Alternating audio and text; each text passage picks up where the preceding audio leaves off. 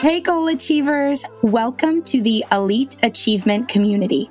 I'm Kristen Burke, your host and coach, here to demystify the goal achievement process. If you are ambitious and visionary, then let's get to work so you can maximize your potential. Hey, goal achievers. Welcome back to Elite Achievement. I have a special guest on the show today. I am energized to introduce you to Dr. Susan Bernstein. I have the pleasure of connecting with Dr. Susan on a weekly basis in our Elevate Squad. I am so grateful for this community of like-minded women who want to achieve and live fulfilling lives. As I got to know Dr. Susan and her work, I looked at her and said, that is me. What does it mean to be an anxious achiever? And I had to learn more. So of course, I invited her on the show today to showcase her work, describe her background, and tell us more about being an anxious achiever. And I want to formally introduce Dr. Susan because she has supported high achievers who are anxious or tough on themselves, people like me, since 2001. She encourages high achievers to dial down stress and pressure and dial up their powerful presence, career satisfaction, and authentic success. She spent over 25 years working corporate and has both an MBA and a PhD in psychology. Dr. Susan has been featured in publications such as Fast Company, Thrive Global, and Psychology Today. And now she is being featured on the Elite Achievement Podcast. Welcome, Dr. Susan. Kristen, it is such a joy to be with you. I'm super energized just hearing that. Wow. What an absolute joy. Thank you for having me. You've done so many fabulous things, so it's fun to introduce you. And I want to start by understanding more about what it means to be your sensational self. What does it mean to be your sensational self? Yeah, that's a big piece of the message that I'm bringing to people, is to be your sensational self. And it's a double entendre, meaning that sensational has two different meanings, right? Sensational is both, wow, amazing, fantastic. And sensational is also play on sensation, which we feel in the body. So I work with people to be their most sensational selves, the best version of themselves, the fullest potential of themselves, especially in their work, which is a huge place, a huge arena for us to show up and be our best selves, our fullest potential. And P.S., when people play in that arena and become the most sensational self, that shows up in other areas of their lives. It shows up in their personal relationships. It shows up in their health. I'm not just working with people's minds. I'm helping them with their bodies and the sensations that we feel. And our sensations are information. Sensations are communication from the body. So for example, if you're really angry, you're probably going to get hot, probably going to get sweaty. Your face might turn red. But if you're sad, you're probably going to feel heavy. And your stomach might feel full and your shoulders might slump. Those are all communications, and how we form ourselves informs our mood. So if we sit up straighter, our mothers were all right. We sit up straighter, we feel more powerful. Some people may know Amy Cuddy's work, psychologist, teaches at Harvard, wrote a book called Presence about the power pose, where we stand with our hands on our hips and look like Superwoman or Wonder Woman. And that using that for 2 minutes can make us feel empowered. So our bodies contain all this sensational wisdom for us. But most of us are trained out of it. And we can get trained out of it very early. Like you tell your mom you're hungry and you already ate. I'm really hungry. Did you already eat? And so you're like, maybe I'm not hungry. Or it's cold outside, or the temperature looks like it should be cold outside. You go out as a little kid to run out. Your mom's like, go put a sweater on. You're like, I'm not cold. Go put a sweater on. It's cold. And you learn to distrust the information in your body. So there are lots of ways that unintentionally happens. And we also, especially recording this during the pandemic, we've learned to be neck up, right? We see each other's faces in little Zoom rectangles. So we don't think a lot about our bodies. And I'm not talking about our body in like, take your body and go put it on the treadmill or on your bicycle. I'm talking about the felt, experienced self, moment to moment.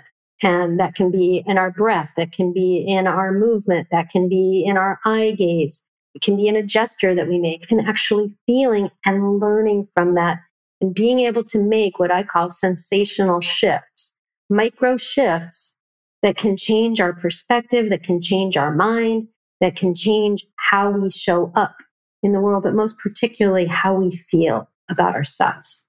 I'm someone who has a very active mind. I'm sure as you've gotten to know me, this does not surprise you. I spend a lot of time in the future thinking and the past thinking, and I'm always like thinking.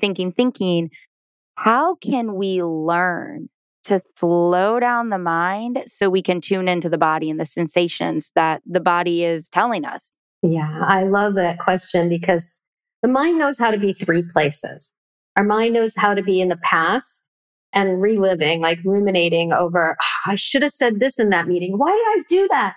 What a dork I am. I wish I could redo that, right? Whereas we can spend precious time in the past, or we can be planning and anxious about the future. And how is that going to work? And what if this doesn't work right?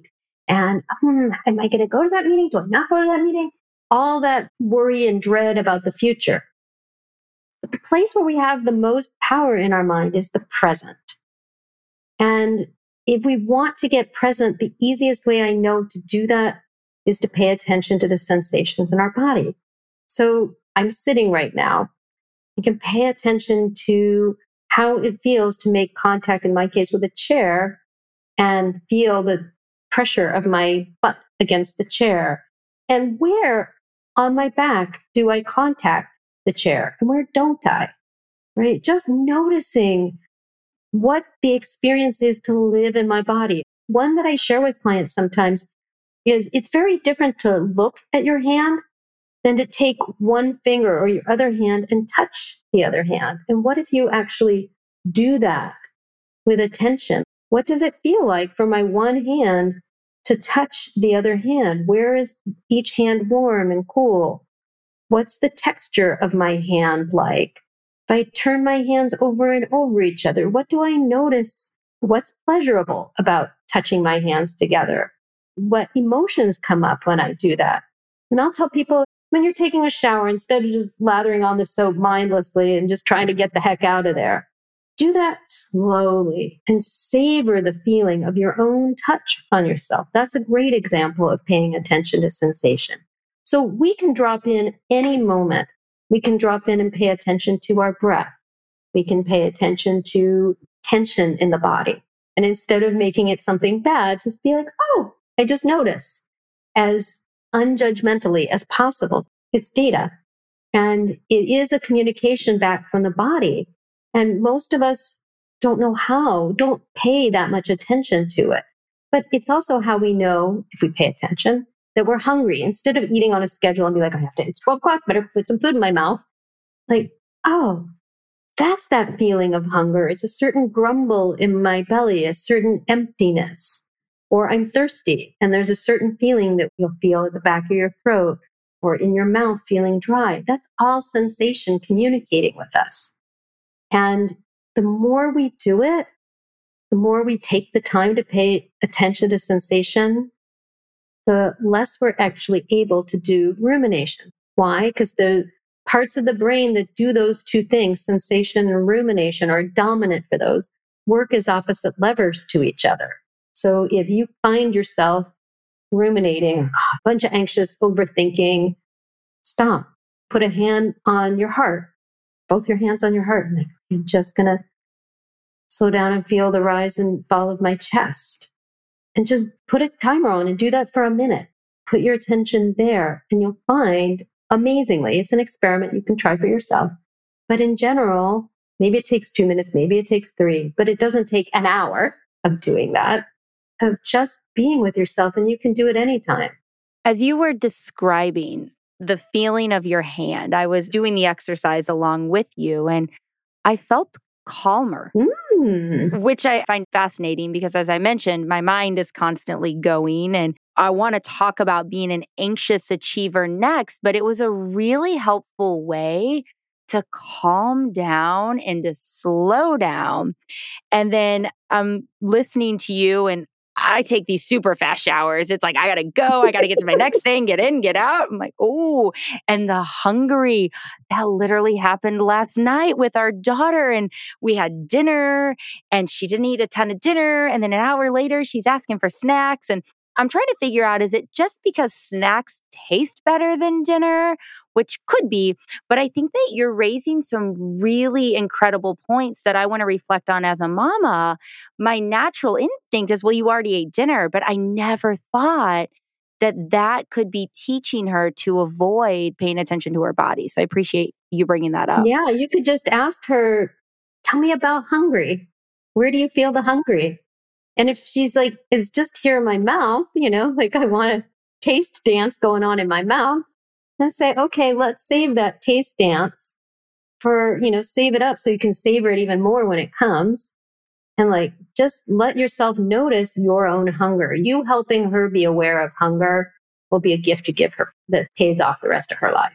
I'm sure we could have an entire conversation around that and body image and all the ways that we unintentionally inflict so much of those mindsets and thoughts to our kids. But let's talk about being an anxious achiever, because when I heard that you did this work, first of all, I'd never heard of the words anxious achiever. And as you were describing this work, I'm like, oh, Dr. Susan, that is me.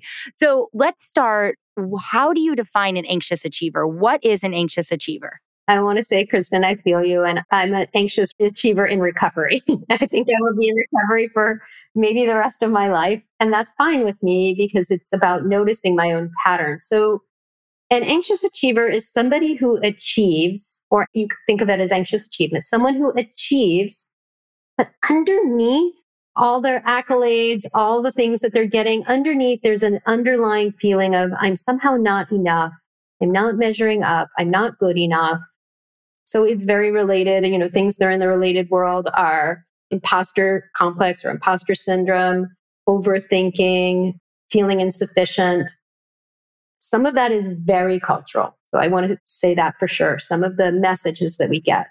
But an anxious achiever underneath will constantly put in more effort, try to do more because they're filling a deficit that probably got patterned in very early as a child, where somehow they took what was going on in their family to mean I'm not enough.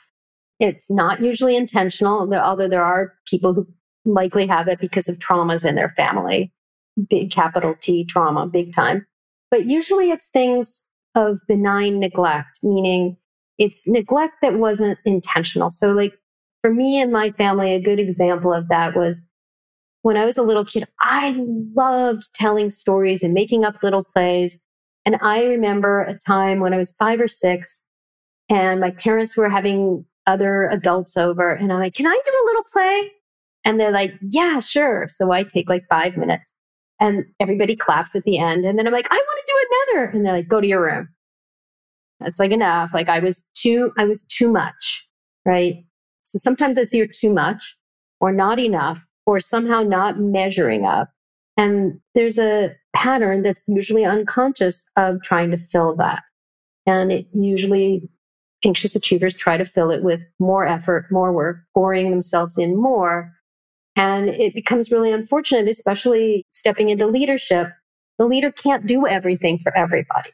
The leader has to learn to delegate, has to learn to pass off the baton to somebody else. And so it can be very detrimental to leadership if this is a pattern that's running somebody for the long term. This is helping me make so much sense around some of my own goals I've achieved or thoughts that I have. I remember back when I ran my very first marathon, so 26.2 miles in Chicago, and I finished the race and it was a really hot day. It was an unusually warm day in Chicago. It was so warm, in fact, that the race organizers stopped the race for people who weren't at a certain point and started to bust them back to the start. And for others who were past that point, they wanted you to walk and slow down. And I finished that race and I somehow felt like I didn't do a good enough job. So I signed up for another and another and another. And 408 was my best marathon PR. I never broke the 4-hour mark. And I still feel almost like an imposter, like I was never really a marathon runner. And then I think, Dr. Susan, about my own business and how my first year in business, I was able to launch quite successfully and generate over $250,000 in revenue. And it doesn't feel like it's a big deal or it doesn't feel like it's enough. And that might mean that I definitely have some of these underlying anxious achiever patterns in my own life. If you identify as an anxious achiever, so if I'm not alone listening to you saying, yeah, that's me, what are some things we can do to feel more fulfilled in both our business and our lives? That's such a beautiful question. So I'll explain it in terms of moving away from and moving toward. What do I mean by moving away from and moving toward? Anxious achievers are moving away from the pain. They don't want to feel like they're not enough, they're insufficient, they're not doing a good job. That's not very inspiring to move away from that. So it's instead to, what are you moving toward? What is it that fills you and thrills you that you want to point things to? In other words, what's the joy? Or another way to say that is, what's the fire? What's the fire within you that gives you positive energy? So it might be, I want to feel so healthy in my body, as opposed to, I got to get this number down below 408. I want to feel the exhilaration of crossing the finish line. I ask people constantly, what's your fire? And another way to say that people are pretty familiar with these days because of Simon Sinek's work is, what's your why? And you want your why to, or that fire to be something that inspires you, that illuminates for you in a way that feels really good. What is it that you want to do in your business? Maybe it's touch these many people and have people, instead of procrastinating, fulfilling on their goals. I want to touch 100,000 people this year, or maybe it's a bigger number, but it's the, what are they doing? If you were going to use that for your own fire, your own why, what are they able to do that makes me so happy for them? It gives me joy. Not out of a sense of obligation, but out of a sense of, that feels so good. So that's about moving toward instead of moving away from, I'll be a failure if I don't hit the 408 mark, or if I don't hit cross beyond the 250 mark. Maybe I'm working towards this and I'm on a journey of growth and development this year, because last year it was all about that revenue number and I had so much self-worth tied up in that revenue number. And like most anxious achievers, I planned my goals this year and raised the number. I'm like, I'm going after more. Let's go get it. And then I realized, Dr. Susan, at the end of the first quarter, when I was conducting my quarterly review, I didn't feel that fire. I didn't feel that same level of connection. And I changed the goal. Dun, dun, dun. So I know as a goal achievement coach, people are like, what? She changed the goal. But I recognize my most meaningful goal is truly launching the Elite Achievement Goal Setting Series that just concluded last month in June. And so I'm working towards this and learning to listen more towards the joy and what fulfills me versus hitting that number. And I'm wondering, do we learn some of this in our corporate careers? So some of the ways that we work in corporate, do we start to bring those into our own businesses? Yeah, absolutely. There are things that, patterns that I have to undo from my corporate doing. Corporations are cultures, right? Just the way that countries have cultures and families have cultures and what we learn to do. So it took me on a personal level, I love to write. Writing, is fire for me, but I don't love to write memos for sure. I learned to write memos, and it took me, a good 5 years after my corporate career to start to write in a flowery, more elaborate way that all the words didn't end in TION, like function and election, and like words that were so noun-y and it's not a real word either, but noun-based, and had a sense that wasn't as personal about it. So learning to write personally, because I had been a management consultant and I wasn't writing about myself. I was writing pieces that I was writing about were corporate strategies. And CEOs do not want to hear my personal journey as a way to know how should we expand our market. I wonder if they do, would that change their results? It very well could. I mean, we definitely, as human beings, are inspired by story. However, strategy consultants, like with your goal setting, have to look at financials and look at numbers. I needed a balance for me personally that was much more personal than just the numbers. Makes so much sense. What advice do you have for someone who might be in that corporate setting and feeling like they want to show up as more of their authentic self, or listen to their own intuition, lean into what it is that they need? What advice do you have to help them do that? I have a practice that I do with my clients that I'll share, and you want to do this in a safe space and not in some big meeting with your CEO the first time you do it. It's dangerous. So like, warning, do not try this at work. Try this at home first. That's the opposite advice, but try this at home or try this with a friend. And that is to blurt. What do I mean by blurt? Blurting is on purpose. Have your friend ask you the question, what is it you really want to say? And then have them ask that to you. Just listen and say thank you with no, oh my God, that's amazing, or that's stupid, why would you say that? Just letting you get to, what do you really want to give voice to in the world? So I did this with a friend recently, and she's like, well, she just blurted out, what we're doing as a process here at work is really stupid. Thank you. And I let her listen again. You know, it's just ludicrous for us to expect people. In her case, it had to do with coming back to the office. And we're talking pandemic time. Like, that's ludicrous. Okay. And I let her keep talking and blurting. And what she really got to is, it's unfair to demand this right now when people need time to adjust. And she was able to take that blurt, and we worked together for her to send a message to her executive team and say, I know you're asking us to do this, but there's some experiences of people that I think you're not taking into account here.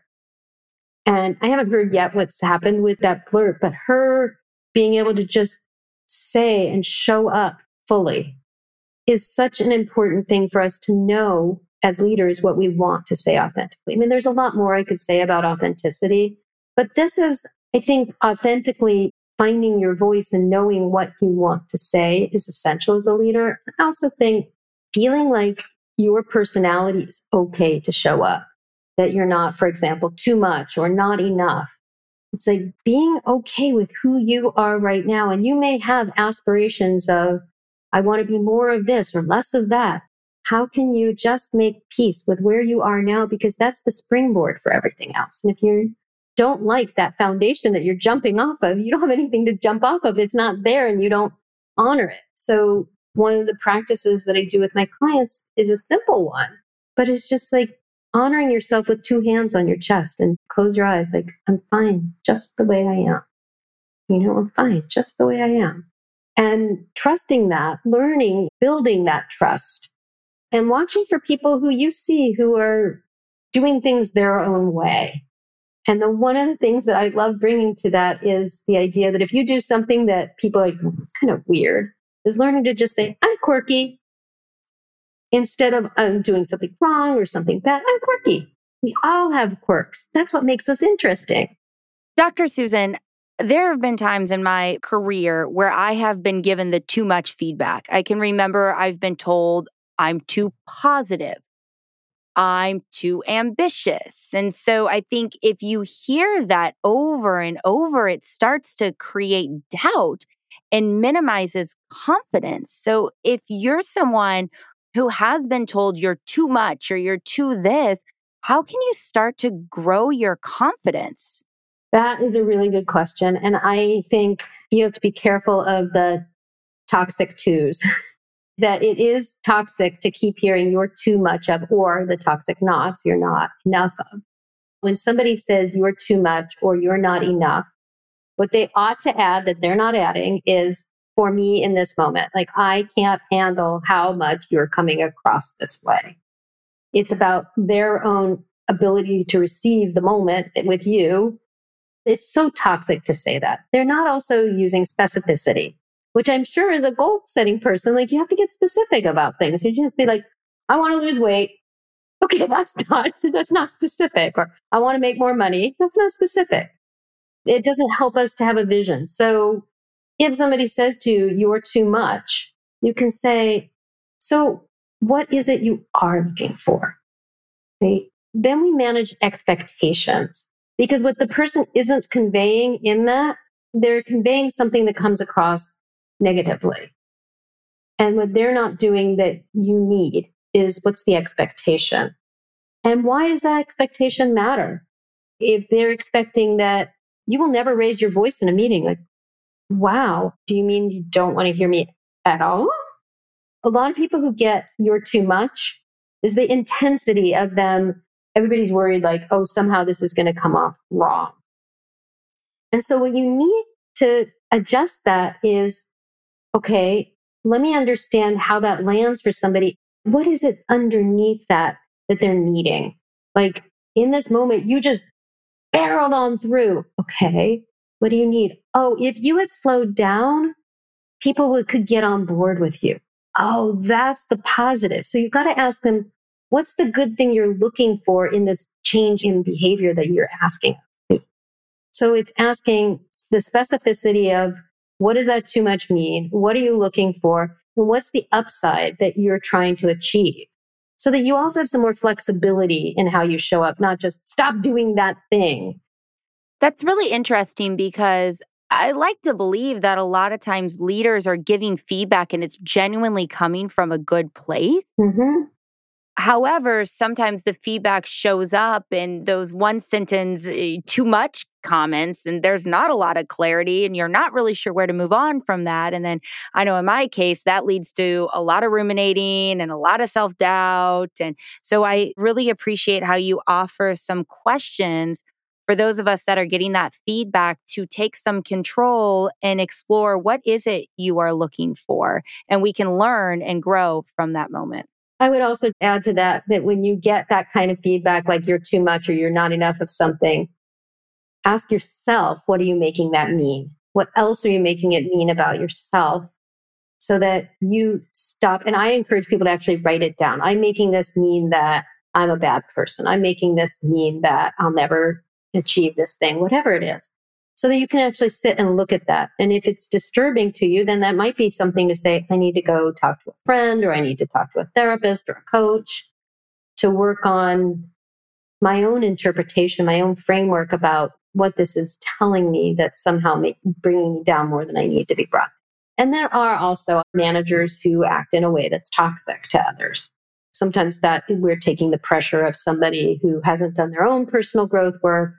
And that can be hard. If once in a while somebody says something off the cuff, leave it. But if it's a repeating pattern, that's worth looking at. Hey, what's going on in this relationship? What are some additional roadblocks that can hold leaders back from excelling in their leadership career? One is leaders thinking that they need to do their work alone. Like, I've just got to get this. I'm the leader, so I'm in charge, so I can't go ask for advice.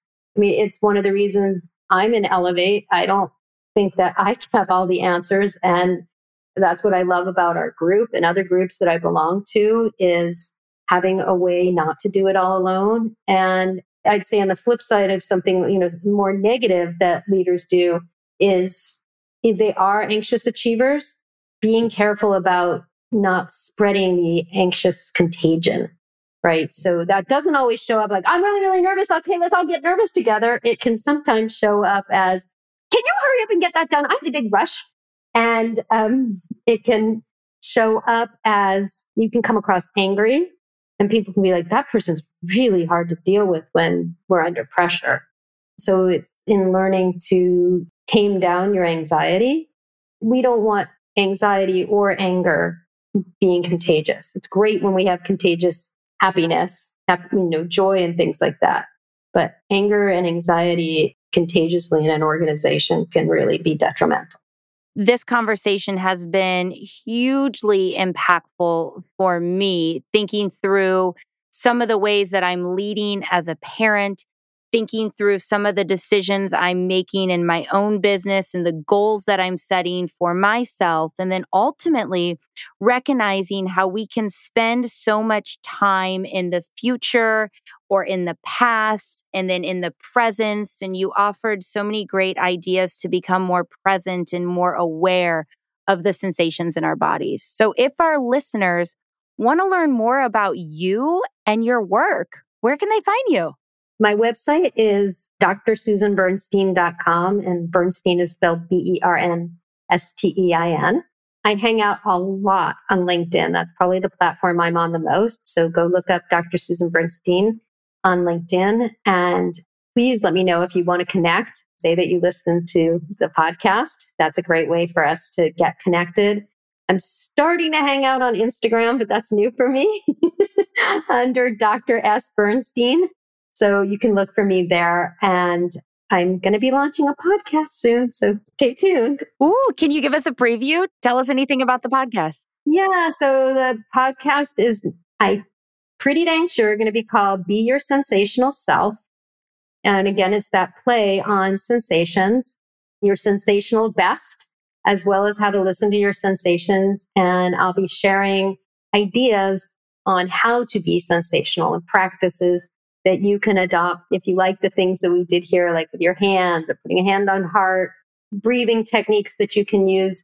I was just such a big fan. What changed my life and changed me from being super, super anxious was learning in my PhD program of all places to pay attention to my body. Not only was it academic in the mind-body world, but it was also experiential. And I got to do things like we would try different breathing patterns and notice how we felt. Or we would walk barefoot on grass and then gravel and then sand and notice how our bodies responded and how our emotional bodies responded and how our minds responded. I got to do this many, many, many times over the 3 years of the master's part of my PhD. And I'm so grateful for it because it changed my life.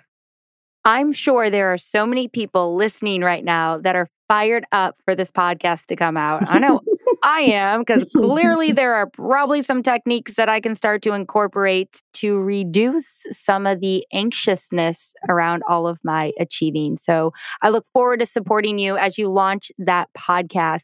And with that, goal achievers, keep celebrating your weekly wins, noting your lessons learned, and identifying your priorities for next week, so you can consistently pursue progress in the direction of your goals. Thank you for listening to this episode. If you are feeling inspired and want to join the Goal Achievers community, visit my website to sign up and get connected. We can also connect socially on Instagram. Follow me at Meet Kristen Burke. Links are in the show notes. Don't forget to rate, review, and share this show. Until next time, Goal Achievers, keep progressing towards your goals and celebrate those weekly wins.